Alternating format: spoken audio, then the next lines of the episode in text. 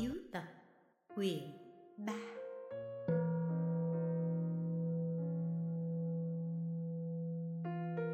Kinh Tháp gồm 7 phần: lời dẫn, dẫn chứng, làm phúc, cảm báo, diệu tháp, nhập tự, trùng tu. 1. Lời dẫn. Đức Như Lai ứng hiện thân vi diệu rực rỡ khắp tam thiên. Bậc chánh giác tuy đã nhập diệt, nhưng 8 vạn xá lợi vẫn còn lưu lại. Vì thế, bảo tháp vọt lên từ dưới lòng đất ở Linh Sơn. Hình tượng Phật lưu lại trong các hang đá, chạm trên gỗ quý, vẽ trên giấy lụa, đúc bằng vàng, chạm bằng ngọc. Như Lai lưu lại xá lợi toàn thân và toái thân. Việc tù tháp và tán tháp đều thật diệu kỳ, hào quang soi sáng lớp lớp tối tăm, phúc báo cứu giúp vô số hàm thức, khiến tiếng tốt lừng xa, bọn tà chuyển lòng tin. Việc dựng tháp bắt đầu từ thời vua A Dục, truyền đến Trung Hoa vào đầu triều Đại Đường. Từ đó trải qua các đời, nhiều tháp đã được dựng lên, sự thần biến chẳng phải một. Do đó, kinh ghi chính pháp còn ở đời hay chính pháp bị hủy diệt, chính là điều này vậy.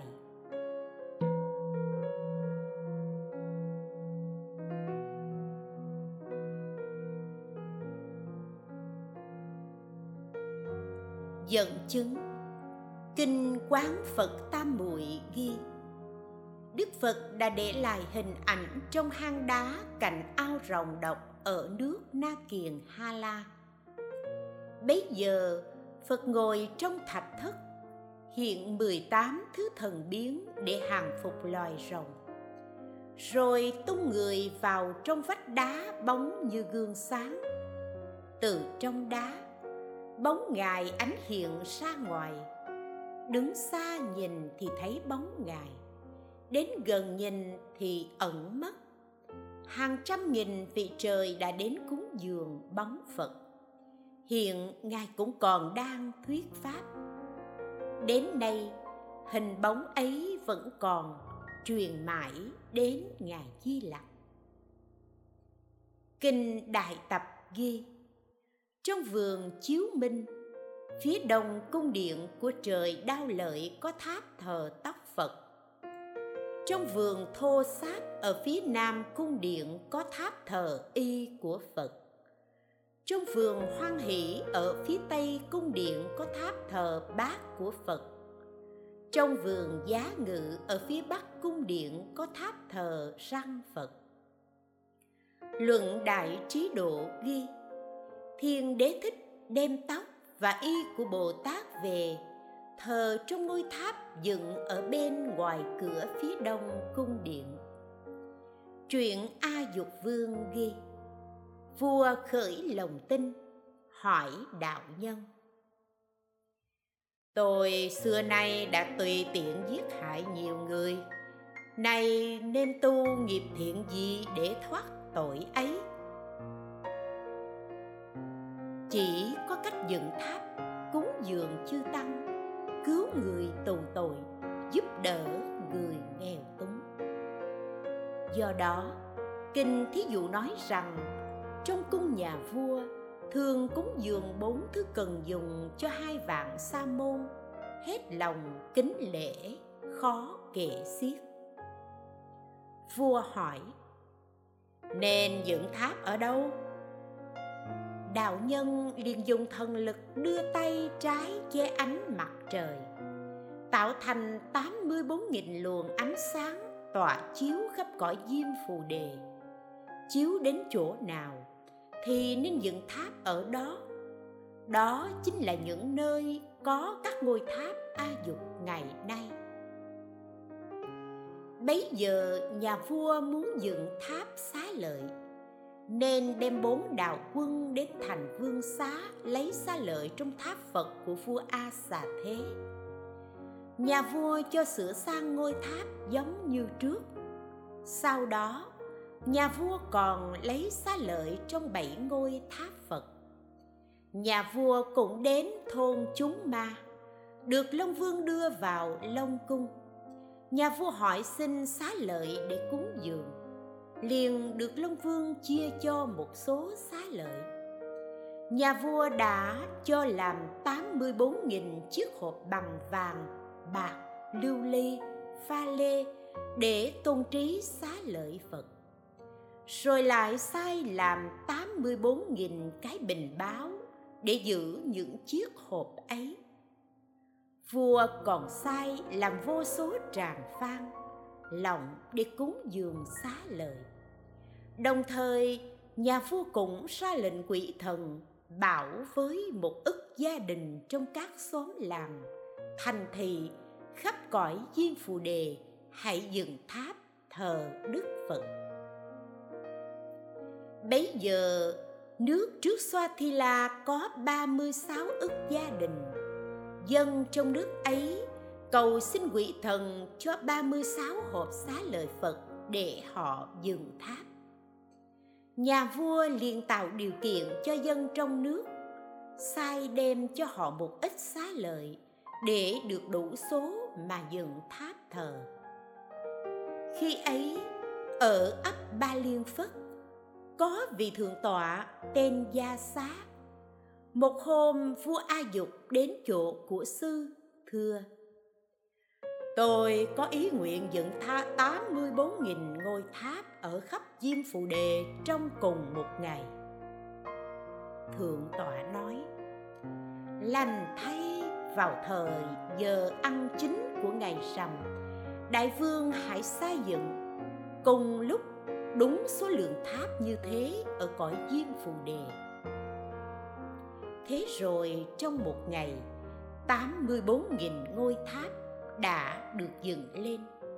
Dân chúng trên thế giới hết sức vui mừng, cùng gọi đó là các tháp vua A Dục. Kinh Đại A Dục Vương ghi: Bấy giờ 8 nước chia nhau xá lợi Phật. Sau khi được chia 84.000 viên xá lợi và được riêng phần râu mép của Phật, vua A Xà Thế liền mang về nước. Giữa đường, vua gặp Long Vương Nang Đà Hòa đòi chia phần xá lợi. Vua A Xà Thế không cho.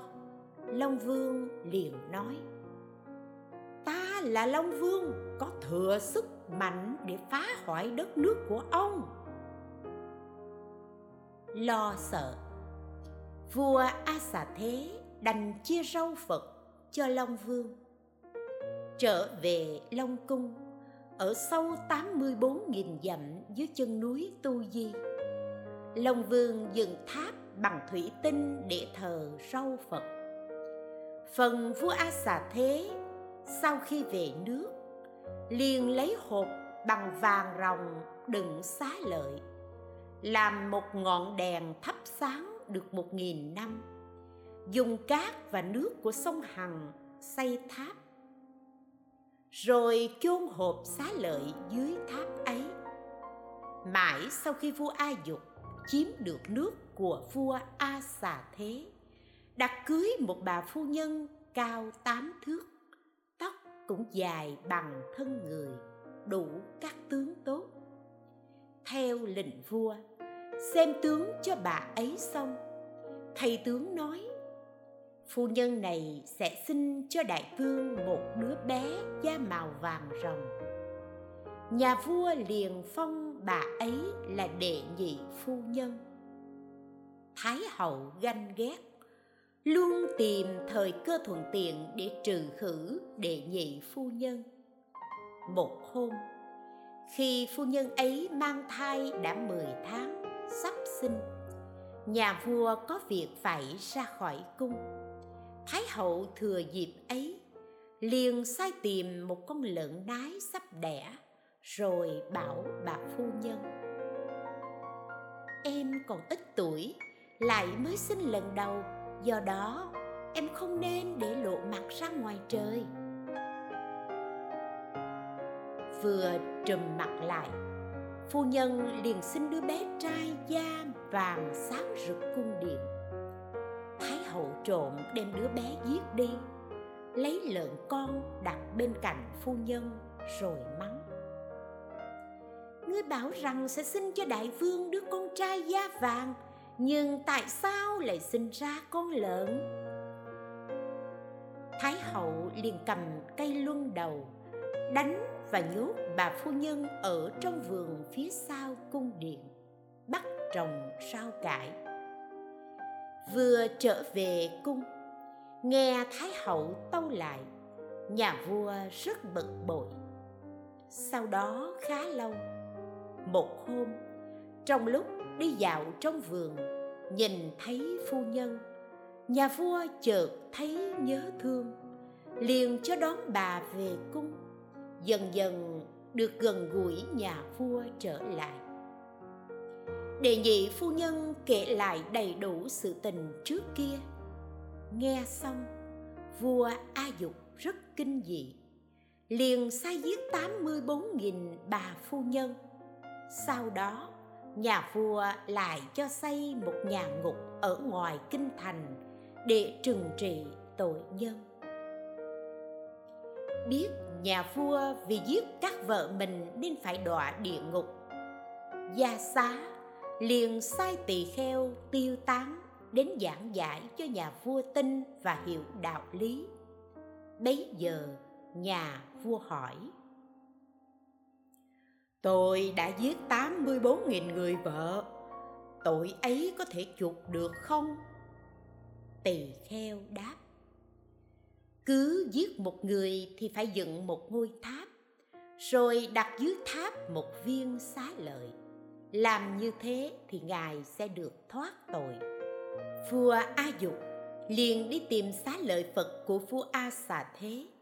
Khi ấy, có một vị tướng phụ đã 120 tuổi, dẫn 500 người đi lấy xá lợi trong nước.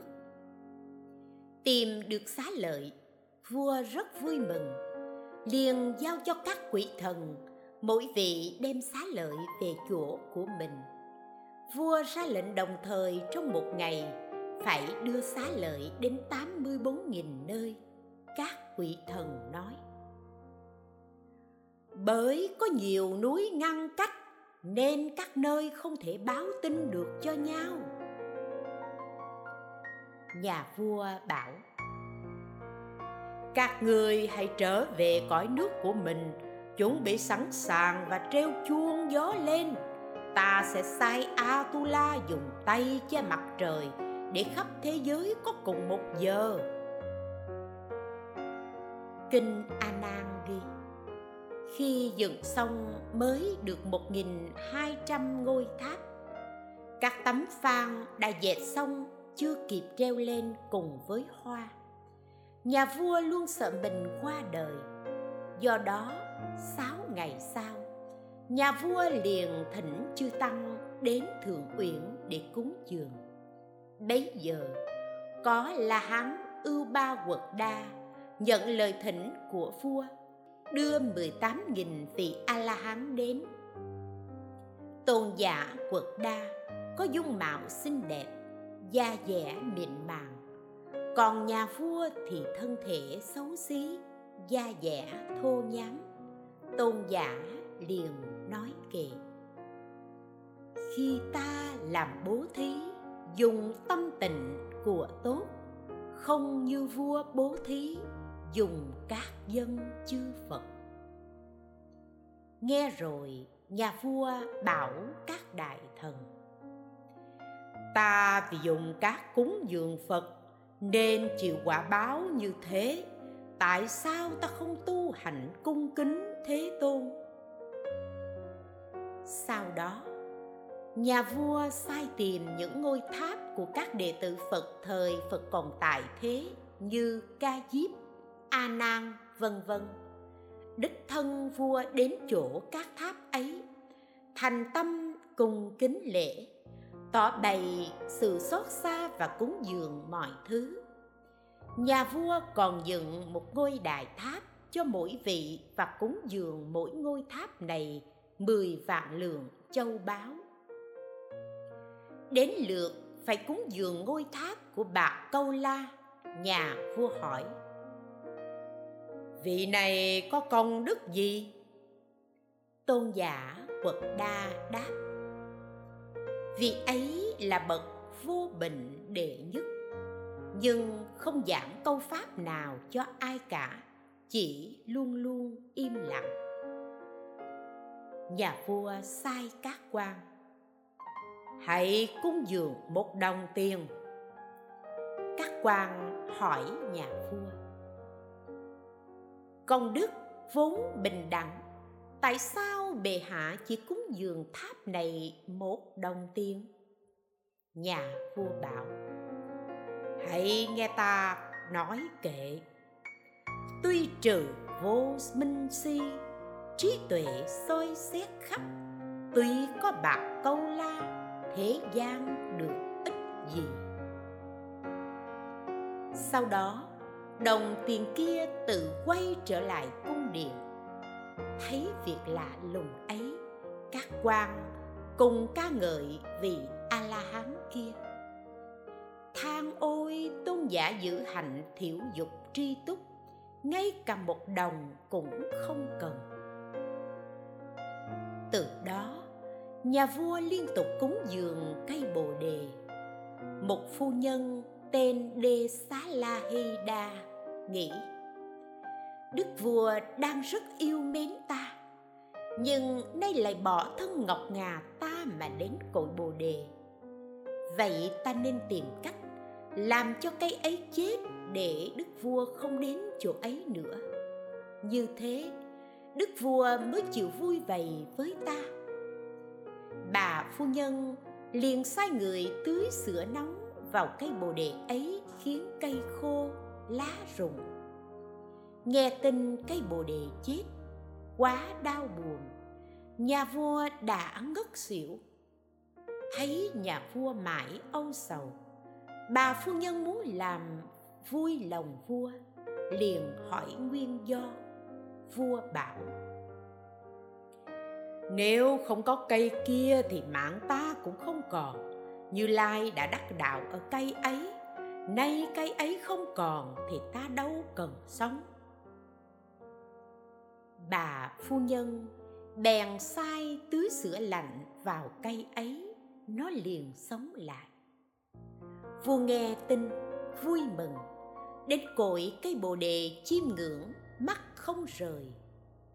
Sau đó, nhà vua sai dùng 1.000 bình nước thơm tưới cây, khiến nó trở nên đẹp hơn trước nhiều, cao to và xum xuê. Về sau, nhà vua chuẩn bị thân tâm thanh tịnh, bưng lư hương ở trên điện thờ, lễ 4 phương, tâm nghĩ, miệng nói: các đệ tử hiền thánh của Như Lai ở các nơi, hãy thương xót mà nhận sự cúng dường của con. Khi nhà vua nói như thế xong, có 30 vạn tỳ kheo tập hợp đến. Trong số đó, 10 vạn người là A-la-hán, 20 vạn là thánh hữu học. Nhân dịp này, nhân dân, cung nhân, thái tử, các quan và nhà vua đã tạo công đức lớn lao vô cùng, không thể kể xiết.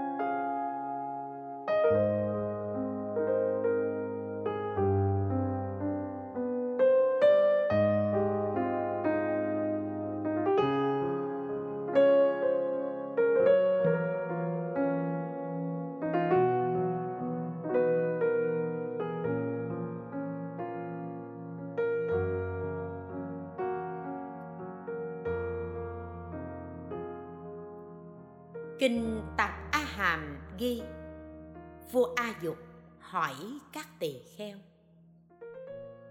ai ở trong Phật Pháp thường thực hành bố thí rộng lớn? Các tỳ kheo nói: trưởng giả cấp cô độc thực hành bố thí rộng lớn nhất. Vua hỏi: ông ấy bố thí như thế nào? Ông ấy đã bỏ ra ức 1.000 lượng vàng để bố thí.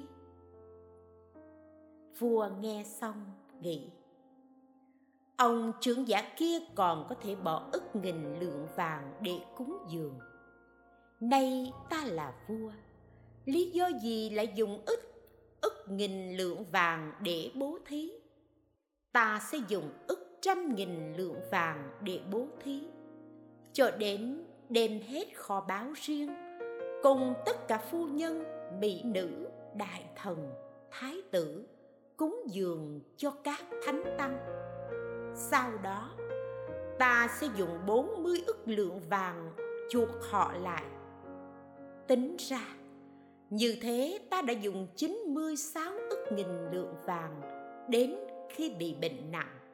Nhà vua tự biết số mạng mình sắp hết, thường muốn dùng ức 100.000 lượng vàng làm công đức, nhưng nay điều nguyện chưa tròn thì sắp phải sang đời sau, chỉ còn thiếu 4 ức lượng vàng. Do đó, nhà vua sai lấy châu báu đưa đến chùa Kê Đầu Ma dân cúng dường. Ngay đến còn nửa quả A Ma Lặc cũng cúng dường. Nhà vua lễ Chương Chư Tăng thăm hỏi các đại thánh, nói: con cai trị cõi Diêm Phụ Đề này, cõi này là của con. Nay của cải đã hết, không được tự chủ nữa, chỉ còn nửa quả A Ma Lặc này, xin các ngài nhận lấy để con thêm phước đức. Thượng tọa Gia Sát sai nghiền quả A Ma Lặc cho vào canh thạch lựu. Làm như thế, tất cả chư tăng đều được phần. Nhà vua liền hỏi cẩn thận: ai là vua cõi Diêm Phụ Đề? Các quan tâm: chính đại vương. Nhà vua ngồi dậy, ngoảnh nhìn bốn phía, chắp tay lễ, nghĩ đến công đức của Phật, lòng nghĩ miệng nói: nay ta cúng dường cõi Diêm Phù Đề này cho Tam Bảo. Nhà vua viết giấy xác nhận, niêm phong lại, dùng ấn ngà đóng lên. Làm xong, nhà vua liền qua đời. Bấy giờ thái tử và nhân dân cúng dường mọi thứ và lo việc tống táng theo nghi thức hỏa thiêu dành cho vua. Kinh Pháp Ích ghi: này đất nước này thuộc Tam Bảo, tại sao lại lập thái tử làm vua? Nghe dân nói thế, các quan liền bỏ ra 4 ức lượng vàng đem đến chùa chuộc lại đất nước. Luận Thiện Kiến ghi: vua A Dục dùng 96 ức đồng tiền vàng dựng 84 ngôi tháp báo và bố thí rộng rãi nhiều thứ. 3. Dựng tháp. Hỏi: qua những kinh luận đã dẫn, lý do dựng tháp đã biết, nhưng chưa biết tháp nghĩa là gì, có mấy loại tháp, người được dựng tháp có thể là phàm phu không? Đáp: bởi chữ Phạn và chữ Hán khác nhau, việc phiên dịch lại thực hiện vào các thời điểm trước sau không đồng, cho nên đã dẫn đến việc dùng danh từ thuật ngữ khác nhau, văn tự cũng nhiều sai biệt. Tháp Phạn âm là tháp bà, Trung Hoa dịch là phương phần, hoặc phản âm là chi đề, Trung Hoa dịch là nơi diệt ác sinh thiện, hoặc phản âm là đẩu tẩu ba, Trung Hoa dịch là hộ tán. Như người ủng hộ và khen ngợi người đáng được ủng hộ và khen ngợi. Chính âm tiếng Tây phạn của tháp là tốt độ ba, Trung Hoa dịch là miếu. Miếu nghĩa là mạo, tức là linh miếu. Việc dựng tháp có ba ý nghĩa. Một, biểu thị đức tính ưu việt của người được thờ. Hai, khiến người khác tin. Ba, để báo ân. Nếu là tỳ kheo phàm phu có đức hạnh cao trọng, cũng được dựng tháp thờ, không nên dựng tháp thờ những người khác. Dựng tháp chi đề ở 4 nơi. 1. Nơi đản sinh. 2. Nơi thành đạo. 3. Nơi chuyển pháp luân. 4. Nơi niết bàn. Nơi đản sinh và nơi thành đạo của chư Phật chắc chắn phải có chi đề. Đức Phật chắc chắn sinh ở cội cây Athoka, Trung Hoa dịch là cây vô ưu. Đó là nơi phu nhân của vua Tình Phạn đã sinh thái tử, nên gọi cây ấy là Chi Đề Đản Sinh. Như Lai thành đạo ở cội cây Bồ Đề, nên gọi cây ấy là Chi Đề Thành Đạo. Nơi Như Lai chuyển pháp luân và niết bàn thì không cố định. Đức Phật chuyển pháp luân lần đầu tiên để hóa độ 5 vị tỳ kheo ở Lộc Giả. Vườn này ngang dọc mỗi bề 25 tầm, mỗi tầm bằng 8 thước. Người xưa thân hình cao to nên một tầm bằng 8 thước, tổng cộng 25 tầm bằng 20 trượng. Hiện nay, người Ấn Độ lập chuyển pháp luân ở khắp nơi, chọn vị trí đẹp theo kích thước ấy, trồng 3 cây trụ và đặt lên đó 3 bánh xe để biểu thị ngày xưa Đức Phật đã 3 lần chuyển pháp luân tứ đế. Những nơi ấy gọi là chi đề chuyển pháp luân. Nơi Như Lai nhập niết bàn có dựng tháp để tôn trí xá lợi Ngài, gọi là chi đề niết bàn. Ngày nay, nơi ấy có lập chùa, tên là chùa Niết Bàn, là nơi cố định. Nếu căn cứ vào các nơi dựng tháp có xá lợi thì chi đề niết bàn không cố định. 4 loại tháp ấy đều gọi là tốt độ ba.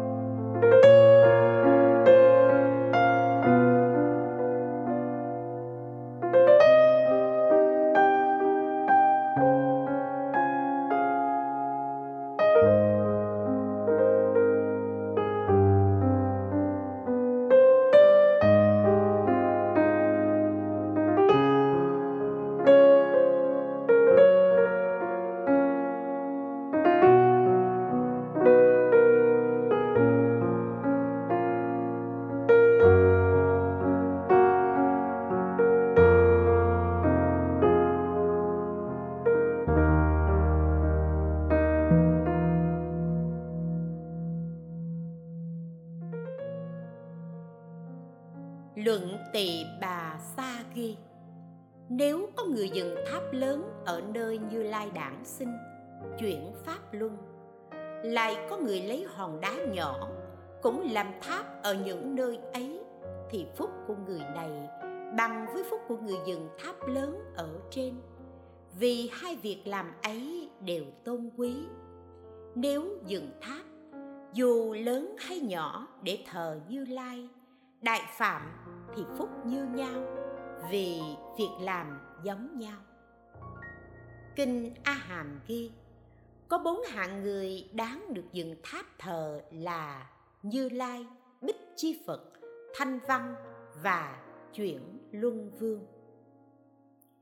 Kinh Thập Nhị Nhân Duyên ghi có 8 hạng người được dừng thác là Như Lai, Bồ Tát, Duyên Giác, A La Hán, A Na Hàm, Tư Đà Hàm, Tu Đà Hoàng và Chuyển Luân Thánh Vương.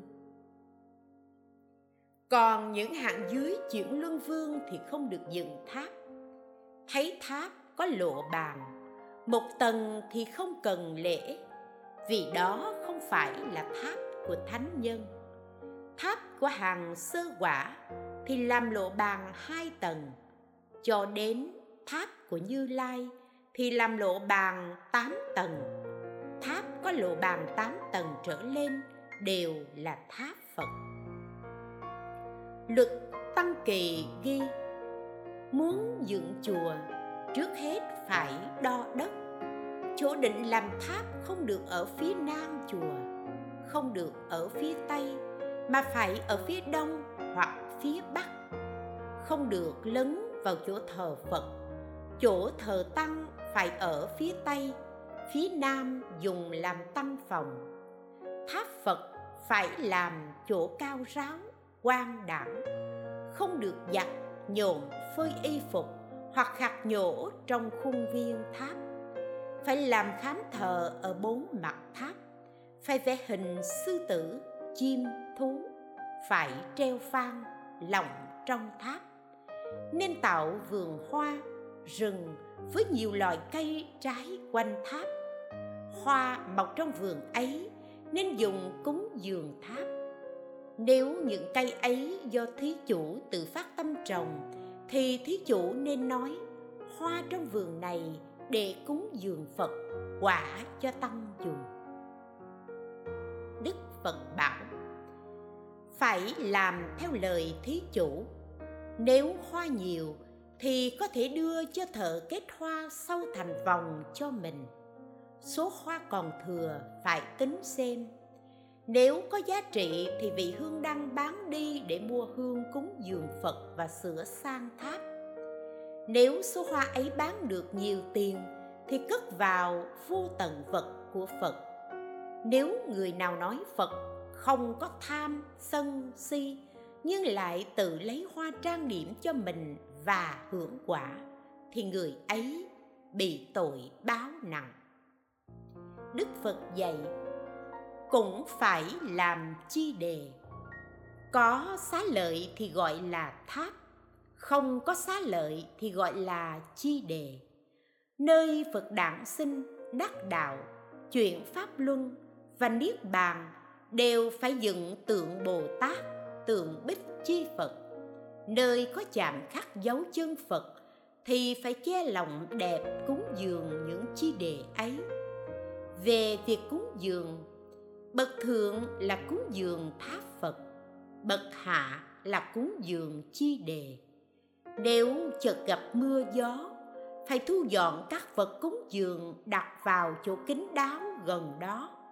Không được nói rằng ta là thượng tọa, là đại đức ở A Lan Nhã khất thực, nên không làm việc ấy.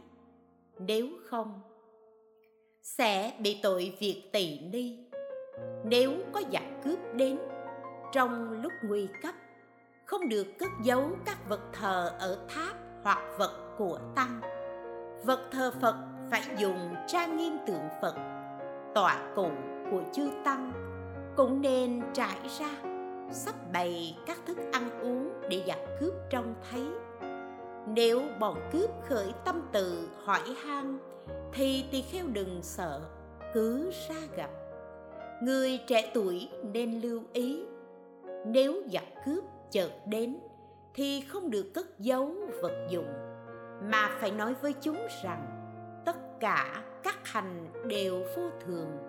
Nói xong thì bỏ đi. Đây là cách ứng xử khi gặp nạn cướp. 4. Cảm báo.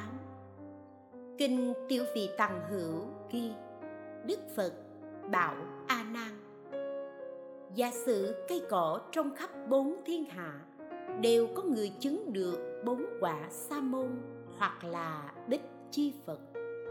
Rồi có một người suốt đời cúng dường 4 thứ cần dùng cho các vị ấy. Sau khi các vị ấy diệt độ, lại xây tháp cho từng vị, rồi cúng dường hương hoa, tràng phan, lòng báo cho các tháp. Lại có người thiện nam hoặc thiện nữ làm 100.000 ức ngôi điện lớn và trang nghiêm như cung điện của trời Đế Thích.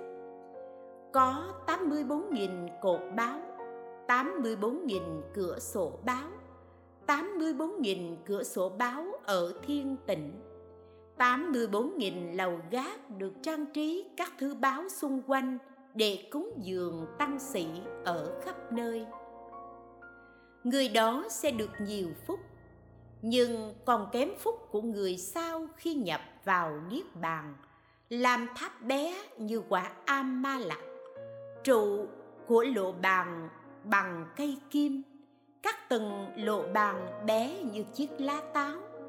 Bên trong tháp tôn trí xá lợi nhỏ như hạt cải, hoặc tượng Phật nhỏ như hạt lúa mạch.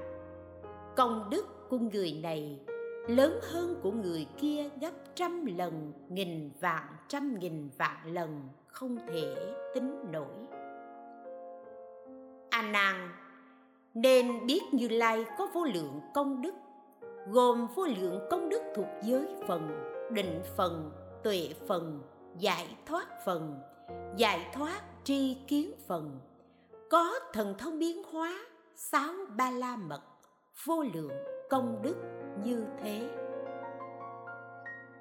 Kinh Vô Thượng Ý ghi: A Nan chắp tay bạch Phật, hôm nay con vào thành Vương Xá khất thực, thấy một căn gác lớn và đẹp mới được xây xong, trong ngoài kín đáo.